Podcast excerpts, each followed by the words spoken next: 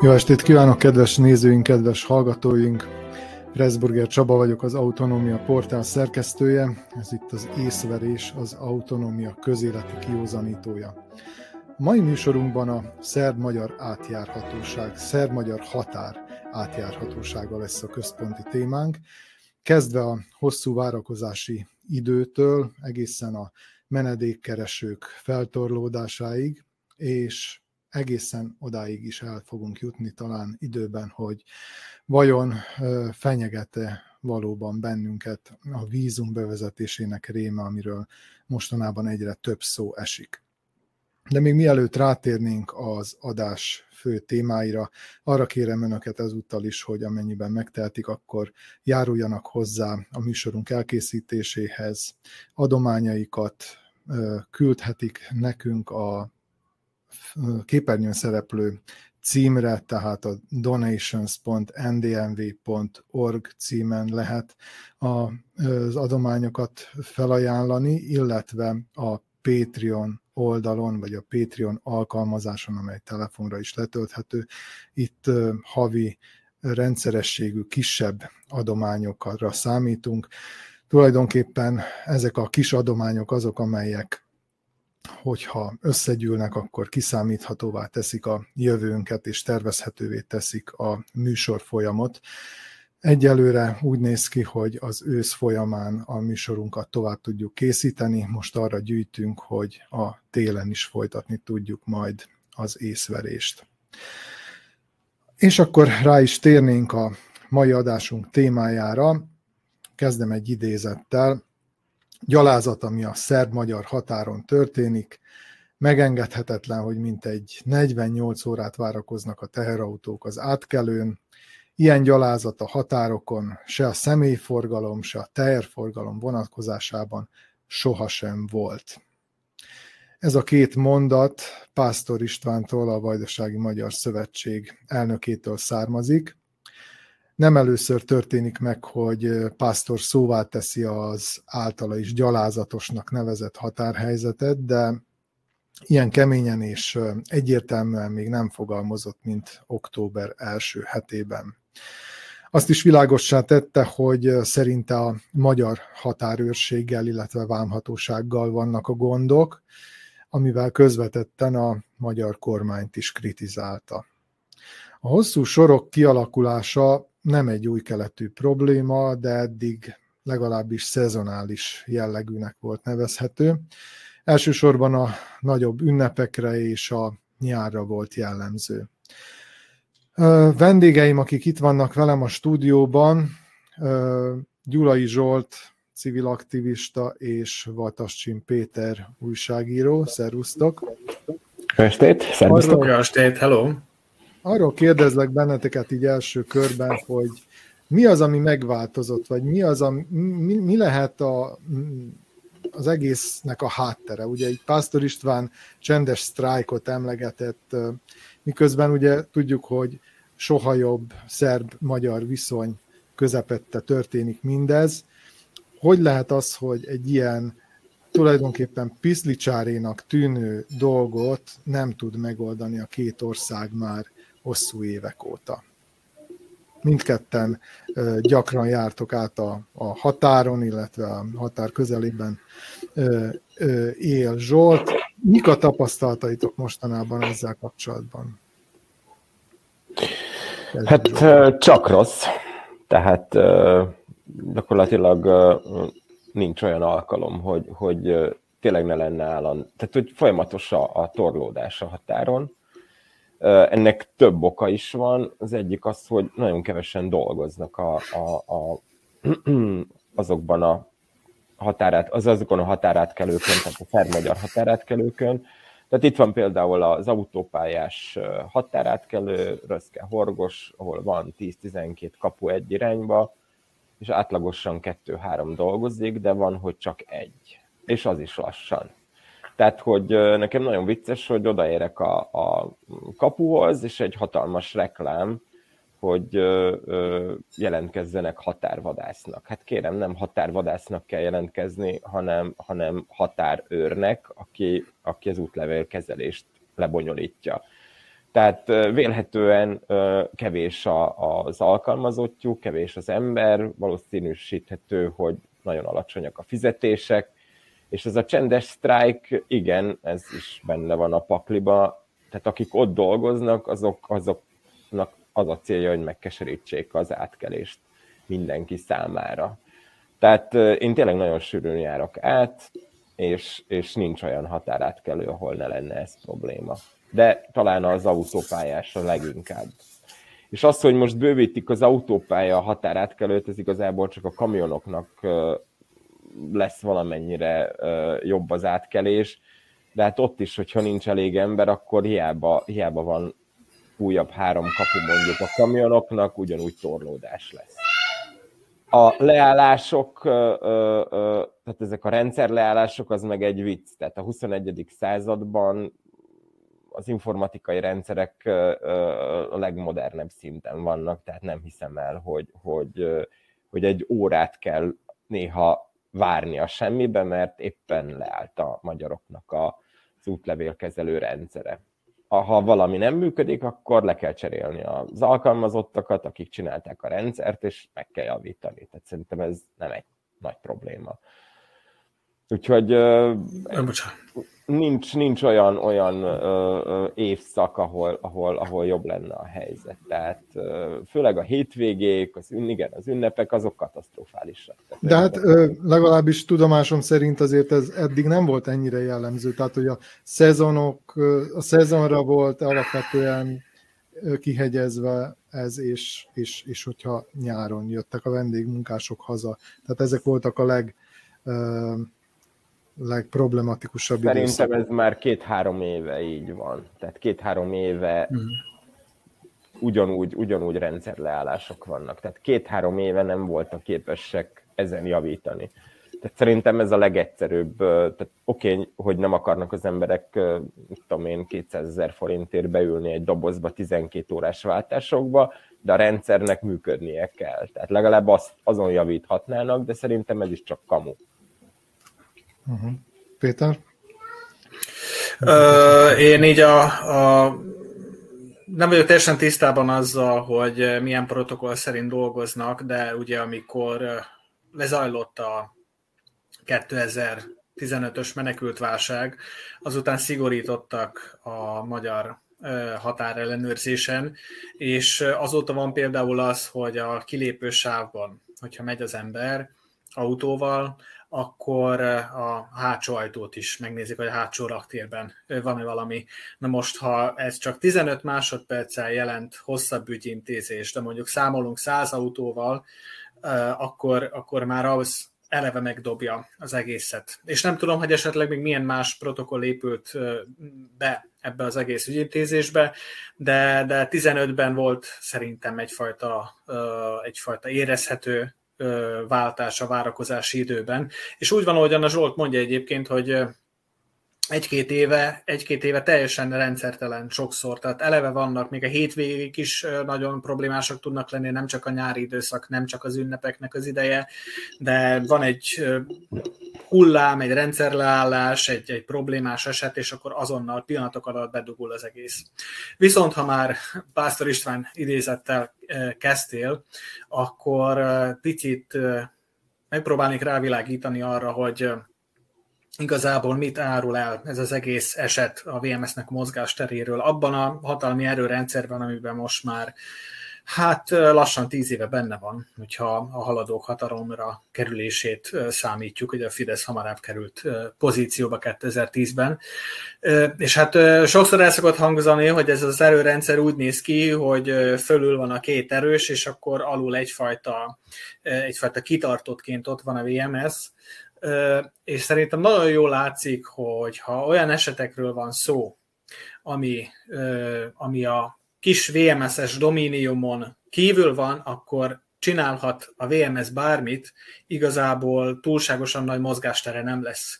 Másrészt viszont hiába van kétszáz-kétszázötven ezer vajdasági magyar, az nem olyan nagy tétel, hogy azért most nem tudom én milyen fejlesztéseket kéne eszközölni a magyar államnak.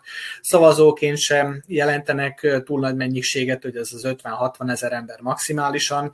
Tehát igazából vajdasági magyar szempontból nézve ez...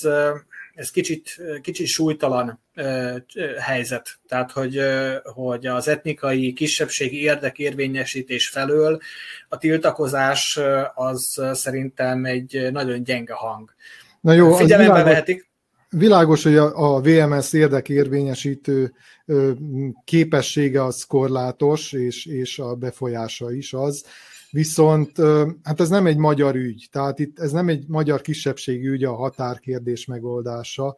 Tehát úgy gondolom, hogy itt, itt a két államnak kellene valamiféle megoldást találnia. Miért nem keresnek rá megoldást? Ez egyfajta bénázás, vagy, vagy tényleg szándékosságot lehet inkább feltételezni e mögött?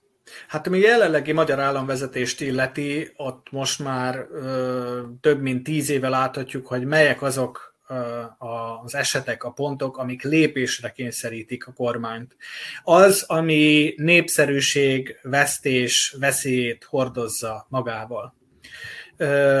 Tehát most az, hogy a határon milyen hány órás sorok vannak, nyilvánvalóan a magyar állampolgárok is belekerülnek ebbe a helyzetbe, de ez nem fog eredményezni olyan típusú tiltakozás, mint mondjuk most a tanártüntetések, vagy annak idején a netadó, vagy bármilyen más olyan botrány, ami aztán igazából hátraarcra kényszerítette a magyar kormányt. Tehát ilyen szempontból az, hogy, hogy akárhány órát, akár tíz-tizenkét órát kell várakozni a határon, politikailag nem túlságosan releváns téma a számukra, szerintem.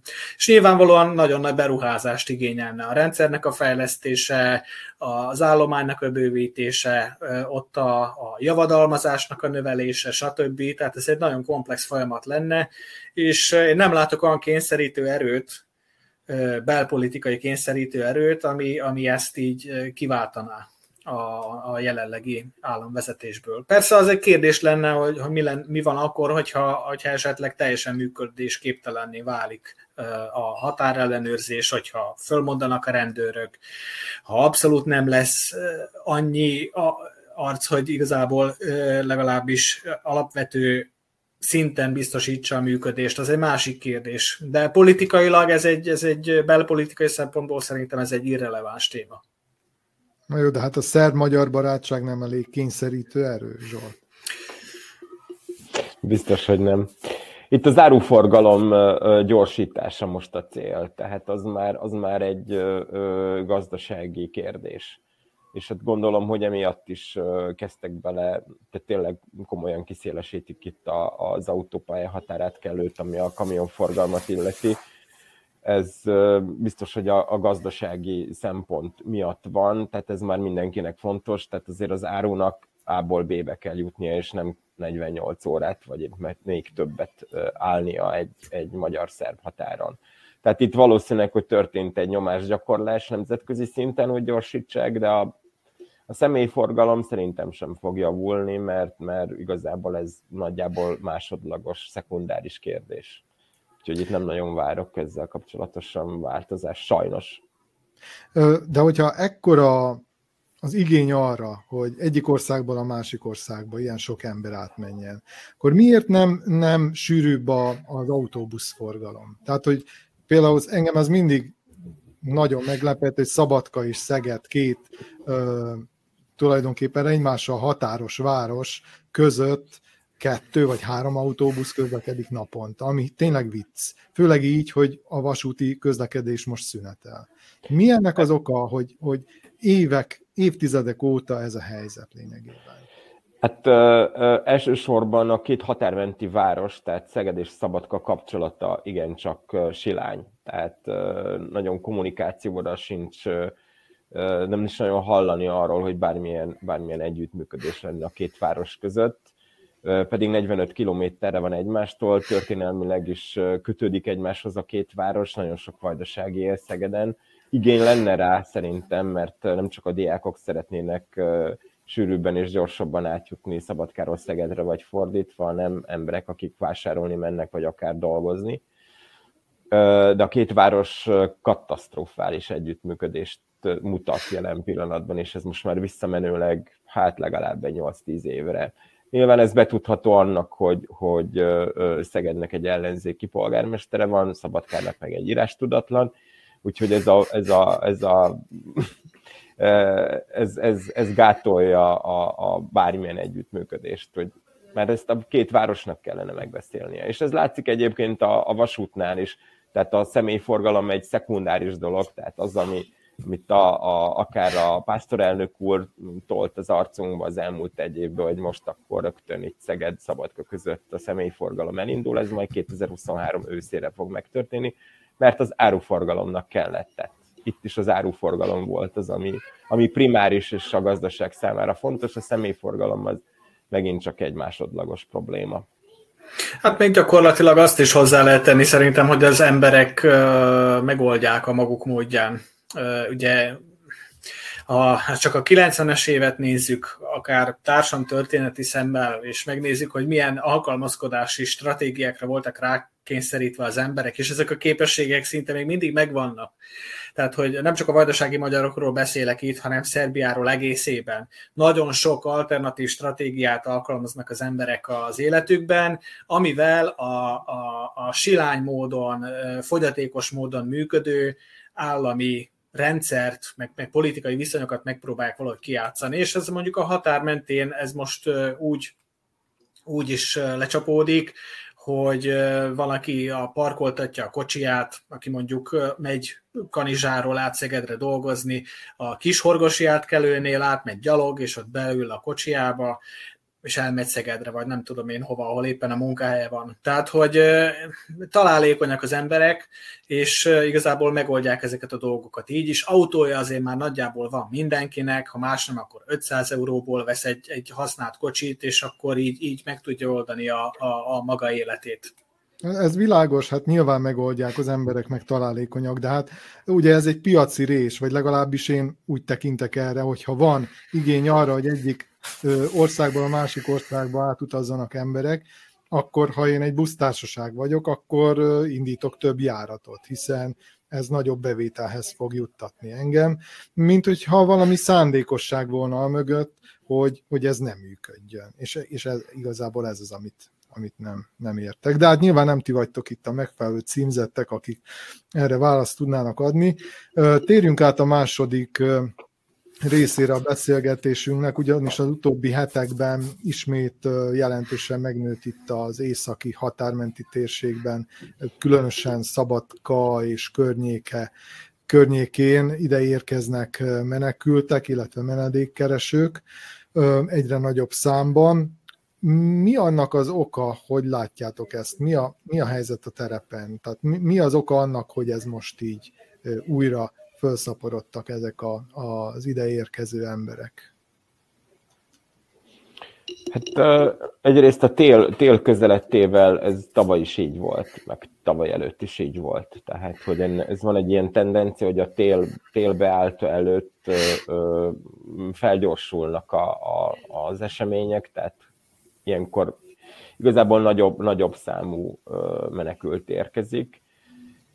Most láthatóan még annál is több, mint ami mondjuk tavaly október-novemberre volt jellemző. Ezt uh, talán inkább még délebbre kellene keresni ezt a kérdést. Tehát uh, ugye Törökország az az ország, ahol, ahol a legnagyobb számú uh, menekült van feltorlódva.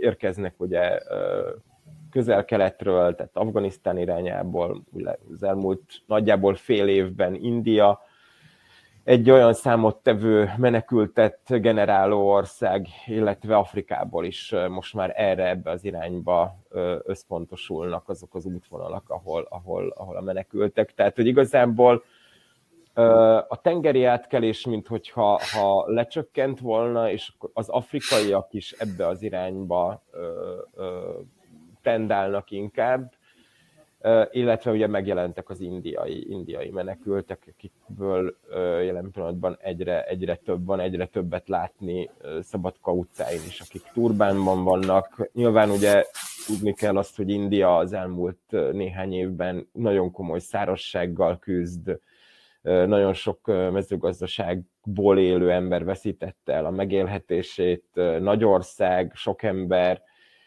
és hát elindult az, a, az ő irányukból is a, a menekült áradat. Az Afganisztán meg egy állandó, állandó. Tehát egyre kevesebb szíriai, és egyre több indiai és afganisztáni menekült van itt a környéken. Uh, igazából uh, uh, tényleg ennek, ennek egy globális migrációs útvonal lett, tehát jelen pillanatban szerintem a világ első számú olyan, olyan migrációs útvonal, ahol az illegális menekültek próbálnak dél irányából északra, tehát Európába, Nyugat-Európába eljutni.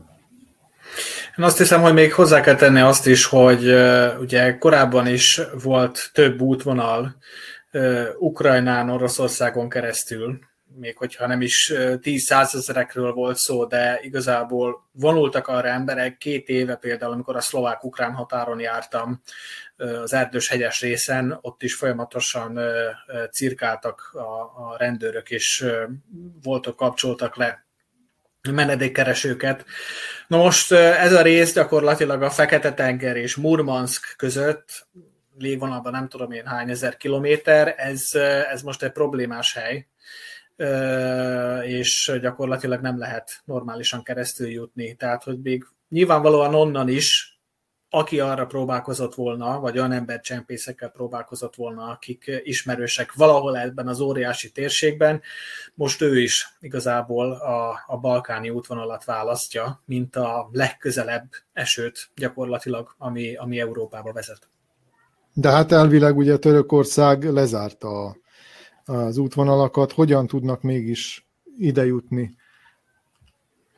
Hát nem zárták le, her, nem zárták le her, hermetikusan, tehát az egy dolog, hogy most volt egy ilyen deal uh, Brüsszel és Ankara között, de, de hát uh, ismerve a török államhatalmat, illetve azt, hogy uh, hogyan, hogyan szervesült A, a török hatóságok és a menedékkeresők kapcsolata, együtt a, az embercsempészettel is foglalkozó alvilággal, ez, ez nem egy, egy hermetikus lezárás. Tehát nyilvánvalóan akkor is, amikor a, a török államnak ez valami fajta érdeke, jobban, jobban ereszthet embereket, másrészt pedig továbbra is biznisz. Úgyhogy nem, nem, nem egyfajta észak-koreai szigorúságra kell itt gondolni, hanem arra, hogy kicsit reguláltabb, de egy állami cinizmus és az alvilágnak a függvénye az, ami a, a, a török és a görög relációban zajlik. És hát ez a biznisz, ez tulajdonképpen folytatódik, aztán itt uh, nyilván azok is uh, bizniszt csinálnak belőle, akik Szerbiában eljuttatják először is az északi határhoz, aztán pedig onnan megpróbálják Magyarországra átjuttatni. Egyébként milyen, milyen sikerrel járnak azok, akik megindulnak Magyarország felé? Hát ö, ö, én a tavasszal, amikor ez a maghitesi lövöldözés volt, vagy a tavasz végén, nyár elején, akkor ö, két alkalommal is vezettem magyarországi újságírókat itt a határövezetben. Beszélgettünk több olyan menekülttel is, akik Afganisztánból vagy Indiából érkeztek ide el a határra.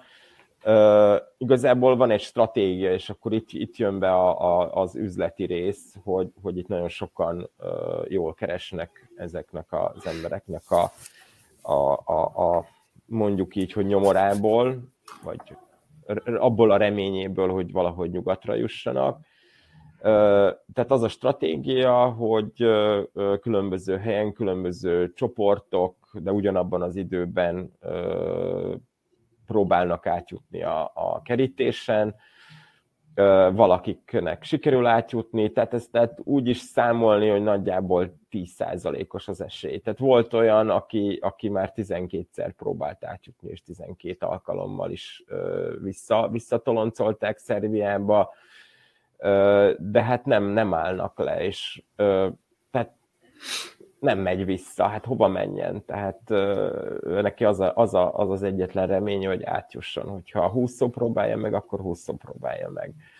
Öm, és hát igen, ez egy óriási üzlet lett itt Szabadkán is, tehát nagyon sok ö, ö, lakást ö, ö, adtak ki, olyan segítőknek, helyi segítőknek, akik ugye benne vannak ebben az egész üzletágban, és ott elszállásolnak nyolc-tíz-tizenkét menekültet.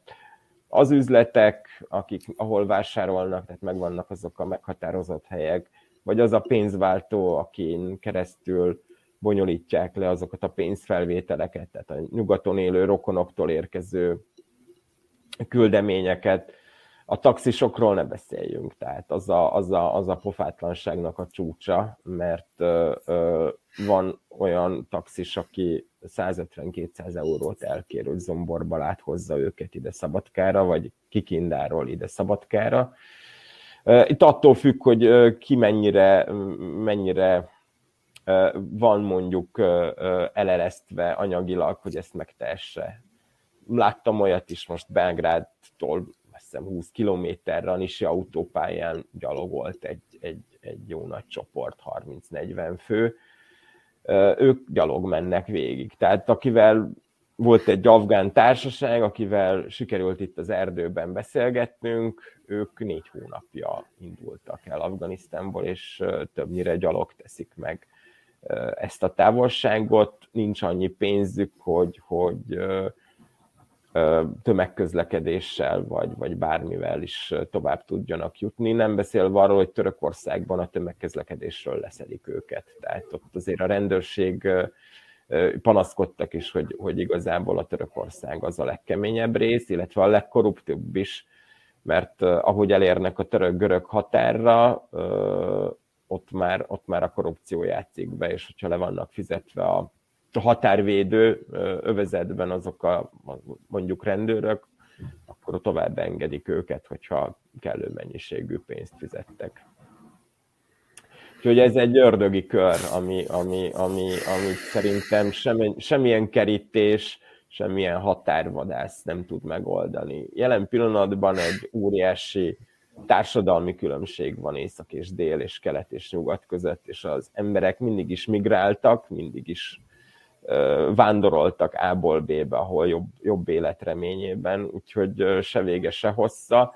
Szerintem a megoldás az a, a komolyabb rendőrségi jelenlét lenne. Tehát jelen pillanatban a Szabadkán úgy néz ki, hogy a buszállomáson ott van egy állandó, tehát nagyjából amikor jön Újvidékről vagy Belgrádból egy busz, akkor kivonul a rendőrség, igazoltatnak nagyjából mindenkit, aki, aki, akit leszállt a buszról és menekültnek tűnik, tehát abba a kategóriába tartozik számukra, de akinek van ö, ö, papírja, ö, és belépett az országba mondjuk úgy, hogy félig ö, ö, legálisan, azokat tovább engedik. Akiknek nincs papírjuk, azokat összeszedik, és visszaviszik ö, ö, Belgrádba, a befogadó központba, ahonnan újra elindul az egész történet. Tehát, hogy akiket visszavisznek mondjuk a, a macedón határhoz, azok is előbb-utóbb kijönnek abból a befogadó központból, ugyanis nincs, tehát itt Szerbiában nincs ilyen, hogy vissza ö, ö, ö, viszik a macedón határa, és át, átlökik őket a határon, mint ahogy teszik a magyarok. Tehát aki átjut, semmi menekült státusz, hanem vissza, vannak kis kapuk végig a kerítésen, és kinyitja a kerítést, és visszalökik a szerb oldalra azokat, akiket a két kerítés között, mert ugye két kerítés van egymástól nagyjából tíz-tizenöt méterre. Ez egy óriási játék. Akkor játszunk el azzal a lehetőséggel, vagy azzal a gondolattal, hogy mi, van, mi lenne akkor, hogyha nem volna a magyar-szerb határon ez a határkerítés. Tehát mennyire van ennek a határnak, elrett, ennek a kerítésnek elrettentő hatása, és ö, tulajdonképpen még többen jönnének, hogyha nem volna hat, ez a kerítés, vagy éppen ellenkezőleg azért torlódnak itt föl, mert itt van ez a kerítés, és ha nem lenne, akkor és Magyarország is humánusabban kezelni ezt a kérdést, és, és befogadná, elbírálná a, a kérelmeket, akkor, akkor, akkor nem így néz neki a szabadkai határ, mondjuk. Hát ezt csak akkor uh, tudnánk, hogyha kipróbálnánk, de hát nyilván nem lesz ez kipróbálva, viszont uh, hát gyakorlatilag azt lehet mondani, hogy globálisan és évtizedek óta azok a társadalomkutatók, aktivisták, publicisták, akik így vagy úgy, de foglalkoznak kényszermigrációval, milliószor leírták, és különösen az elmúlt hét évben nagyon-nagyon sok helyen elhangzott, csak általában ez, ez nem érdekli annyira a közvéleményt, hogy nincs ez az akadály, ami, ami egy, ilyen, egy ilyen folyamatot képes megállítani. Tehát a van egy fétise a határkerítésnek Magyarországon, illetve a Fidesz szavazók körében, de hát mondhatnék ide még egy-két más, más pártot is. És közben pedig az a helyzet, és vajdasági magyar szempontból ezt, ezt szerintem nagyon sokszor ki kell hangsúlyozni, hogy az a, az a helyzet, ami mondjuk a Mag hetes erdőben van, a Szelevényi pusztán, Északbánátban vagy Felsőbácskában, tehát tényleg Bezdántól egészen Rábiig, már ami esetleg a szabálysértéseket és a bűncselekményeket illeti, mert nyilvánvalóan, ha fogja magát egy csoport és bemegy, föltör egy nyaralót, akkor az, hát nem is tudom, az minek magánbirtokháborításnak, minek, minek minősül. Tehát, hogy ezt tevékenyen okozza a határkerítés gyakorlatilag. Tehát, hogy ez az egyik legfőbb hatás, amit, amit déli részre el kell mondani, és amit komolyan kell vennünk. Tehát nyilvánvalóan erről a vé en es nem fog beszélni, hogyha, hogyha megint vissza lehet térni erre, erre az aspektusára a történetnek, de ez van. Nyilvánvalóan sokkal kevésbé terhelné meg Északbácskát és Északbánátot ez a migrációs korridor és folyosó, most nevezzük így korridornak, azt hiszem, hogy nyugodtan fogalmazhatunk így, még hogyha informális is, de hát bizonyos szempontból talán már formális, hogy főleg, hogyha azt nézzük, hogy esetleg a szerb belügynek a bizonyos részei hogyan ö, részesülnek ezekből a, az anyagi juttatásokból, amit a menedékkeresők juttatnak nekik. Tehát, hogyha innen nézzük, akkor, akkor sokkal kevésbé lenne megterhelő. Ugye korábban is ez volt, tehát, hogy ez, ez a történet, ez nem hét éve kezdődött, nem is tíz, hanem húsz gyakorlatilag. Afgán háború, iraki háború nem tegnap kezdődött, hanem kétezer-egyben, kétezer-háromban, és ez a korridor már akkor is egy, egy élő közlekedési folyosó volt. Csak helyileg ott, ahol nem torlódott fel ennyi ember, ott kevésbé jöttek elő ezek a problémák. Úgyhogy ilyen szempontból Észak-Vajdaságnak óriási problémát jelent a határkerítés. És ezt most függetlenül mondhatjuk attól, hogy mondjuk elvi síkon, politikai síkon, emberi jogok terén mit gondolunk a kerítésről. Ez egyszerűen egy tér, ténykérdés, egy, egy, fizikai, egy fizikai kérdés, nagyon egyszerűen szólva. Uh-huh. Úgyhogy nem lehetne tudni, hogy mi lenne akkor, mennyire lenne, ne, nem tudjuk nyilvánvalóan, uh, nyilvánvalóan használnák, de az viszont biztos, hogy az északi határ mentén nem lennének ekkora problémák. Uh-huh.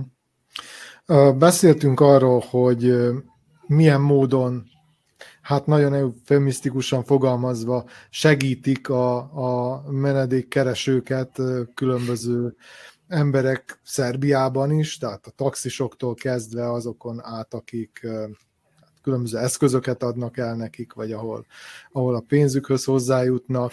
Tehát nagyon sokan keresnek ebből, ezt már mondtuk. De kik azok, és kikből tevődnek össze az, azok a csoportok, vagy azok a személyek, kik, akik segítik a határon való átjutásukat? Ők is úgymond szerb állampolgárok, vagy Szerbiához kötődőek, vagy már egymás között is, akár afgánok is, szíriaiak is vannak közöttük? Igazából is-is, tehát hogy, hogy vannak azok a helyi segítők, akik nyilván a nyelvet beszélik, és akiknek megvan a kapcsolatuk a belügyi szervekkel, mert hogy itt azért ez egy kulcsfontosságú momentum, tehát a korrupció problematikája, ami, ami ugye Törökországban is adott, és ö, ö, Szerbiában is adott, tehát ö, tudjuk a közlekedésünkből, hogy mennyire olcsón megvásárolhatók a rendőrök egy szabálysértés ö, alkalmával. Tehát vannak a helyi segítők, illetve vannak azok, akik, akik ö, ö, már olyan hosszú ideje vannak itt ö, ö, Szabadkán, illetve a környéken, hogy, hogy ö, ö, teljesen ö, ö, tehát beépültek a rendszerbe, ők, ők együttműködnek, tehát együttműködik az itt ragadt, és most már nagyon jól kereső menekült, legyen az afgán, vagy legyen az marokkói, illetve azok a, azok a helyi, helyi a arcok, akik, akik, akik ebben az egész üzletágban benne vannak az ember, embercsempészetben, mert azért halljuk, hogy Magyarországon hébe-hóba ugye elkapnak embercsempészeket, azok mindig általában szerb állampolgárok, tehát ők azok, akik tovább viszik őket. Nekem nagyon érdekes volt az, és egy fél délután töltöttem el egy budapesti újságíróval, kerestük a létrákat. Mert ugye azt hallottuk a, a menekültektől, akikkel beszélgettünk, hogy majd jön a létrás ember, akik hozzák egy bizonyos időpontban, egy megbeszélt időpontban, egy megbeszélt helyen a létrát. És tényleg sehol nem találtunk eldugva, bokorba, valamilyen ösvény mögött semmilyen létrát, mert azért létra kell, hogy ezt a, ezt a kerítést meg tudják mászni. És akkor itt jön a képben az, hogy, hogy valamikor éjszaka folyamán érkezik a, a létrás ember, aki oda teszi a létrát, és átsegíti egy bizonyos összegért azt a menekültet a kerítésen. Tehát nagyon-nagyon, nagyon-nagyon durva egyébként, és nagyon-nagyon durva körülmények között élnek azok, akik a legszegényebb sorsú, vagy a legszegényebb, mondjuk így, menekültek, mert ugye több kategória van, van, aki megteheti, amit mondtam az előbb is, hogy mondjuk egy hostelben száll meg, és van a másik, aki az erdőben. És ugye a hideg, tehát ezért van a torlódás, tehát azért a télen ö, ö, ott fagyoskodni a, a kerítés mellett napokig, az nem annyira. Tehát most próbál mindenki minél előbb átjutni a, átjutni a kerítésen, és bejutni az Európai Unióba. Igazából a deal az mindig Ausztriáig szól, tehát az embercsempészek Ausztriáig szállítják el ö, őket. Tehát a túloldalon vannak olyan, olyan szervezett útvonalak, hogy át is öltöztetik őket, tehát egy normálisabb ruhába, hogy ne annyira, ne tűnjenek annyira ki, mondjuk egy ellenőrzés alkalmával, hogy egy rosszul öltözött figurák ülnek mondjuk egy kombiba. Most ilyen, én helyi, helyi példaként ezt most így hozzáfűzném Zsolt mondandójához, hogy ugye itt a szlovák-magyar határ mentén, a Duna mentén az elmúlt egy-két hónapban nagyon látványosan változott a helyzet. Az egész évet mondhatnám igazából, az egész huszonkettes évet. Most az úgy néz ki a Komáromi Erzsébet hídnál, illetve a Mostari hídnál, valamint a Párkányi Mária Valéria hídnál, hogy szlovák és magyar rendőrök egymás mellett ellenőrzik a, a, a forgalmat, és hogyha olyan furgon, vagy esetleg olyan gyanúsnak tűnő gépkocsi megy át, amin többen ülnek, akkor, akkor ezt megállítják és igazoltatják.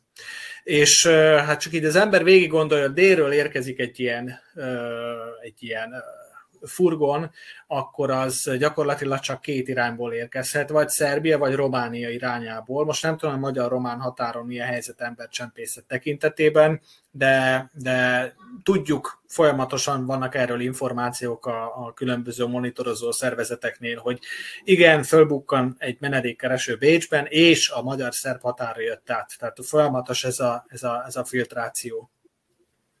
Uh-huh. Még arra akartam rákérdezni nálad, Péter, hogy, hogy ugye tudjuk azt például Szabadkán a, a, a befogadóközpont eleve megterhelt. Nagyon sokan nem is tudnak oda bejutni, és számos probléma van még. A rendőrség viszonyulása, ez a sok élősködő lényegében, akik ezekből az emberekből élnek. Mi volna szerinted a, a humánus megoldása, vagy a leghumánusabb megoldása ennek a helyzetnek, illetve a helyzet kezelésének? Hát talán kijelenthető, hogy tényleg, hogyha globálisan nézzük, az egyik legösszetettebb társadalmi probléma ma a kényszermigráció. Talán, talán már kilencven millió ember van olyan most jelenleg. Ez folyamatosan a történeti csúcsokat döntögetünk már hét éve, folyamatosan nő az embereknek a száma. És hát nyilvánvalóan először az lenne a megoldás, hogy élhető legyen ez a hely, ahonnan, ahonnan ezek az emberek el akarnak jönni. De hát ha csak egy Afganisztánt nézünk, ahol negyven éve negyven éve folyamatosan fegyveres konfliktusok követik egymást. A, a leggazdagabb leg, variációkban, akkor, akkor talán érthető, hogy, hogy miért folyamatosan egy kibocsátóhely ez az ország. Szíria mondjuk egy viszonylagosan jó létben élt egészen kétezer-tizenegyig, de azóta viszont egy olyan súlyos háború zajlott ott le, és zajlik most is, ami, ami ki nyomja onnan az embereket. Tehát, hogy vannak ezek az irtózatosan rágós problémamócsingok, a kibocsátó országok, amelyek nem képesek normalizálódni. Így hát ezt nem is nagyon lehet várni igazából, hogy, hogy valami itt, vagy Burundiban, ugye most ez egy, egy ilyen új kibocsátó országnak számít, vagy Nigériában ezek rendeződjenek. És most megint csak a kutatásokhoz, valamint a különböző civil szervezetekhez visszatérve, rendszeresen elhangzó érv az, hogy minél több legális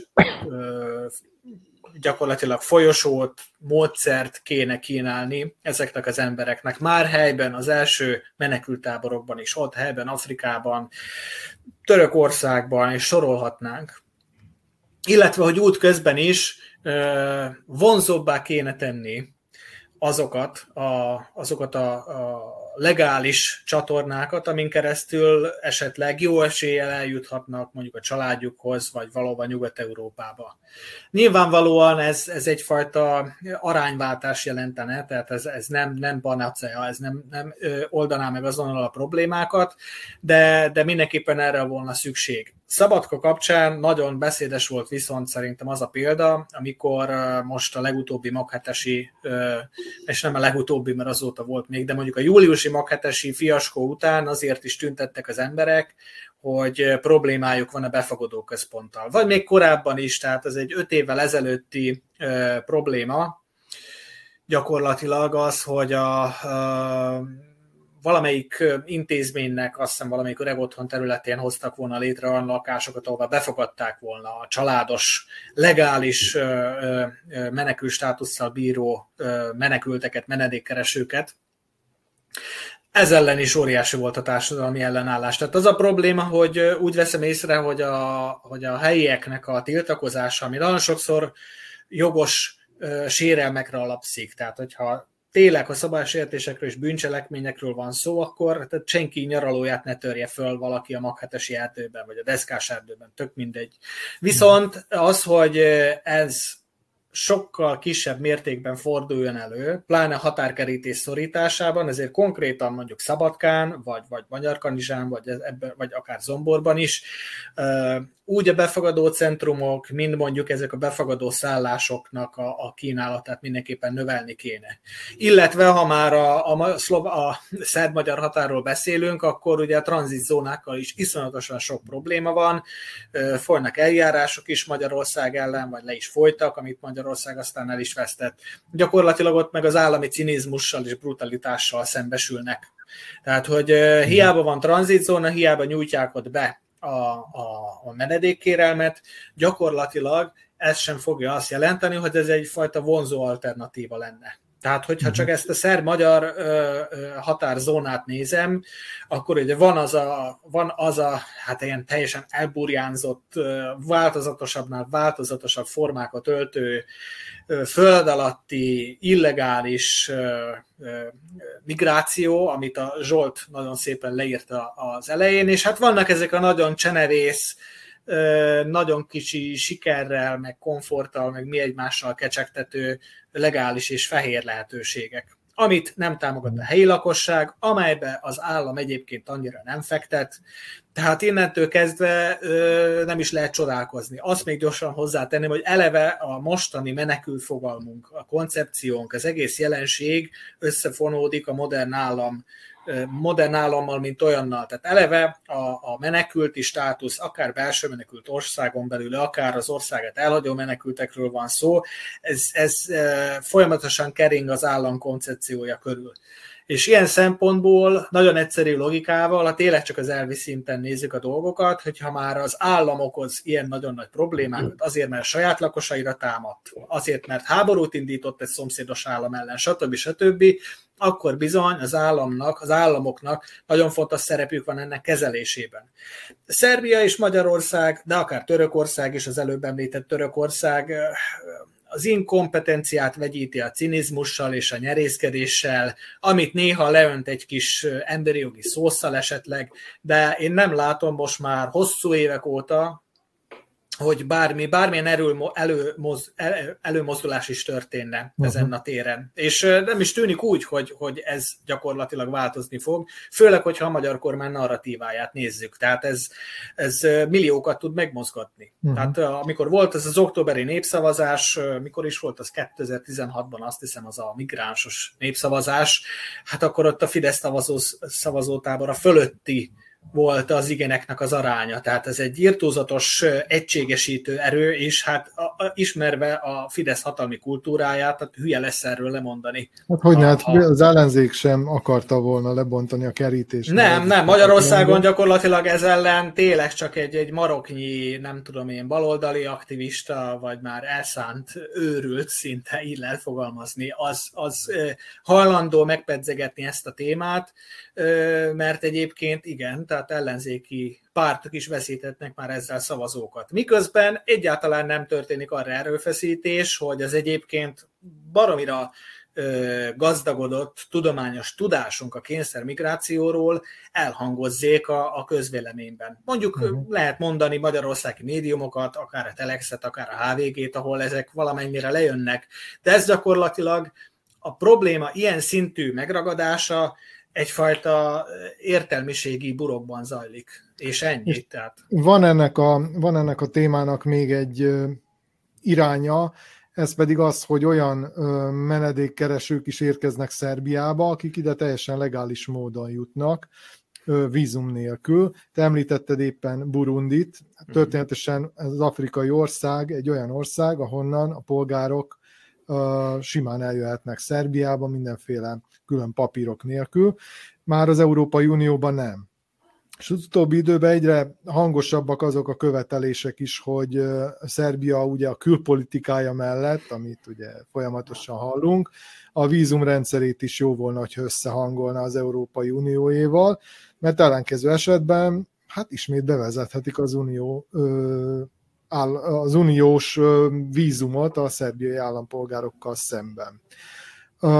Mert hogy ugye nem csak Burundiból, de például Törökországból, Indiából, Tunéziából, sőt még Kubából is érkeznek olyan személyek Szerbiába, akik ide legálisan eljönnek, és utána bepróbálkoznak az Európai Unióban, és ott menekült státusért folyamodnak.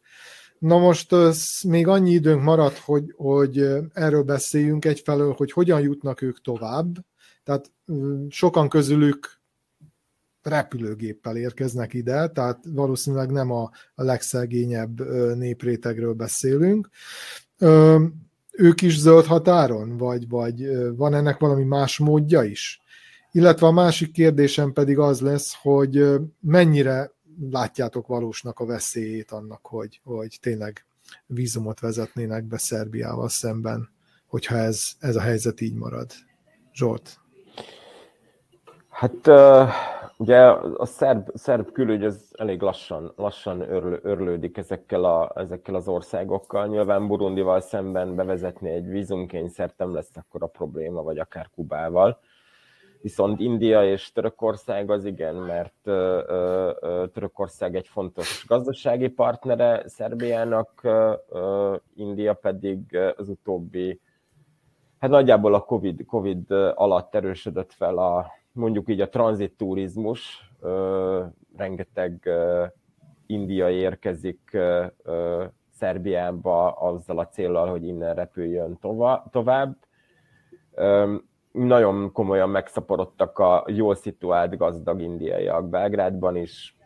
Minap jártam Karlócen, ahol gyakorlatilag majdnem minden borászatban találkoztam egy, egy tucatnyi jól szituált indiaival, akik igazából az időt ütik el, mert van egy olyan, olyan belépési rendszer az u es á-ba, hogy egy hónapot kell eltölteniük. Ez Covid miatt is van, ezt próbálta nekem valaki elmagyarázni, egy ilyen turista vezető, aki az indiaiakat így krúzolja itt Szerbiában, de az a lényeg, hogy ezek jól szituáltak, akiknek van legális beutazási lehetőségük, akár az Unióba, de legfőképpen az u es á-ba, illetve Kanadába haladnának.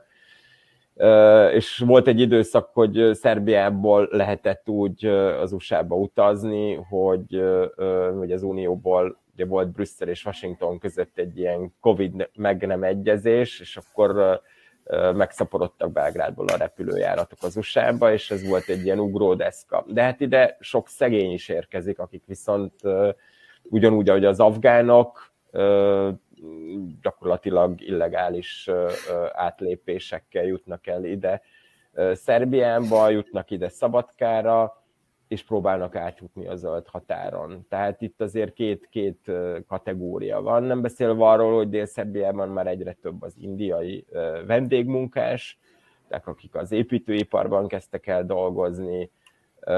Fontos Szerbia számára egyébként az olcsóbb munkaerő, mivel vannak olyan iparágak, ahol, amit már nem tudnak a helyekkel megtölteni munkaerővel, és ez pont ilyen az építőipar. Nagyon sok török és indiai vendégmunkás dolgozik az autópálya, tehát útépítés, illetve vasútépítési projekteken. Úgyhogy ez az Indiával való vízumkényszer, ez hát meg kell, hogy lépje Szerbia, mert most jelen pillanatban Belgrád és Brüsszel nincs jó viszonyban. Tehát, hogy a jelenlegi kapcsolati állapot az olyan, hogy, hogy az Uniónak nem fog annyira fájni, hogy bevezesse a, a vízumot szerbiai, szerbiai állampolgárok számára, hogyha a, a kormány, a szerb kormány nem teljesíti azokat a kéréseket, feltételeket, amiket most Brüsszel kér a vízum, tehát az Európai Uniós vízumrendszerhez való csatlakozás. Na, majd meglátjuk. Péter? Uh... kérdés. Illetve még az, hogy, hogy arról is lehet hallani, hogy itt Koszovó el nem ismerése is egyfajta deal része, tehát hogy a, a vízum most azért sem vezeti be különböző országokkal szemben Szerbia, mert voltak szívesek nem elismerni Koszovó függetlenségét. Na, de átadom a szót. Uh, igen, hát uh, mindenképpen utalnék arra, hogy az év február huszonnégyedike óta egy új időszámítás van.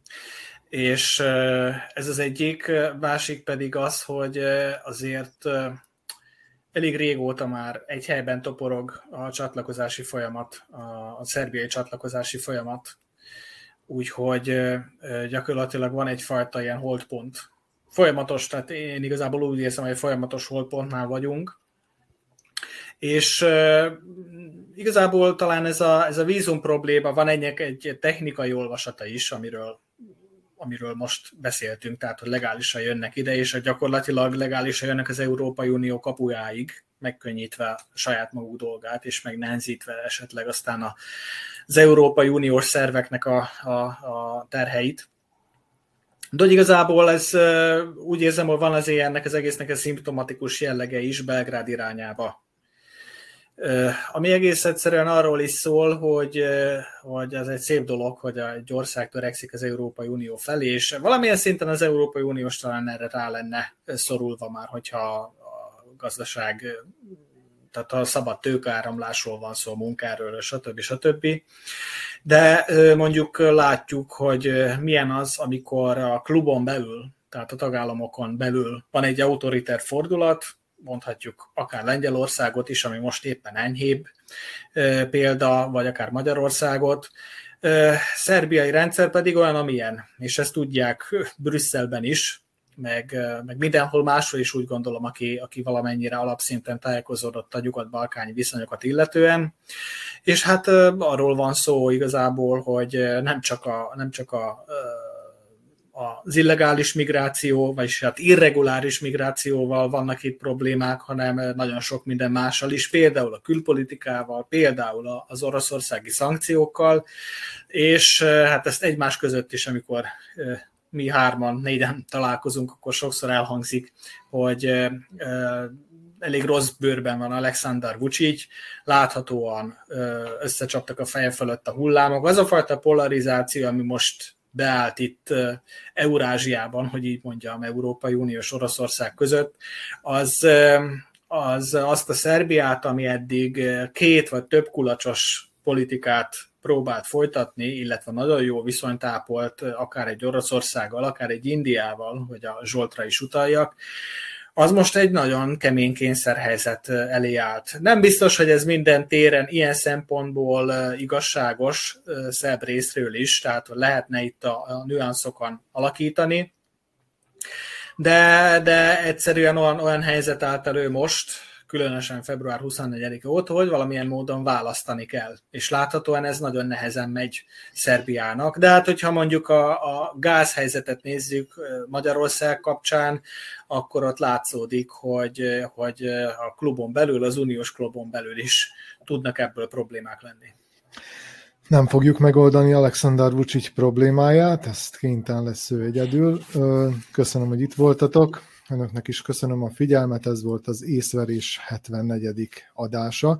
Ezt a műsorunkat megnézhetik ezeken a csatornákon, amelyeken sugároztuk, a Második Nyilvánosság és az Autonómia Facebook oldalán, illetve az Autonómia Portál YouTube csatornáján. Amennyiben nem tették még meg, akkor kérjük, hogy iratkozzanak fel az Autonómia Portál YouTube csatornájára.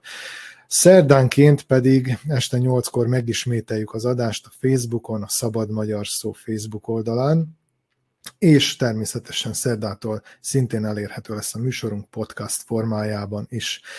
Ismételten arra kérem önöket, amennyiben megtehetik, a leírásban szereplő címeken támogassák a műsorunkat, egy hét múlva is jelentkezünk az Észveréssel, addig is minden jót, a viszontlátásra, viszonthallásra.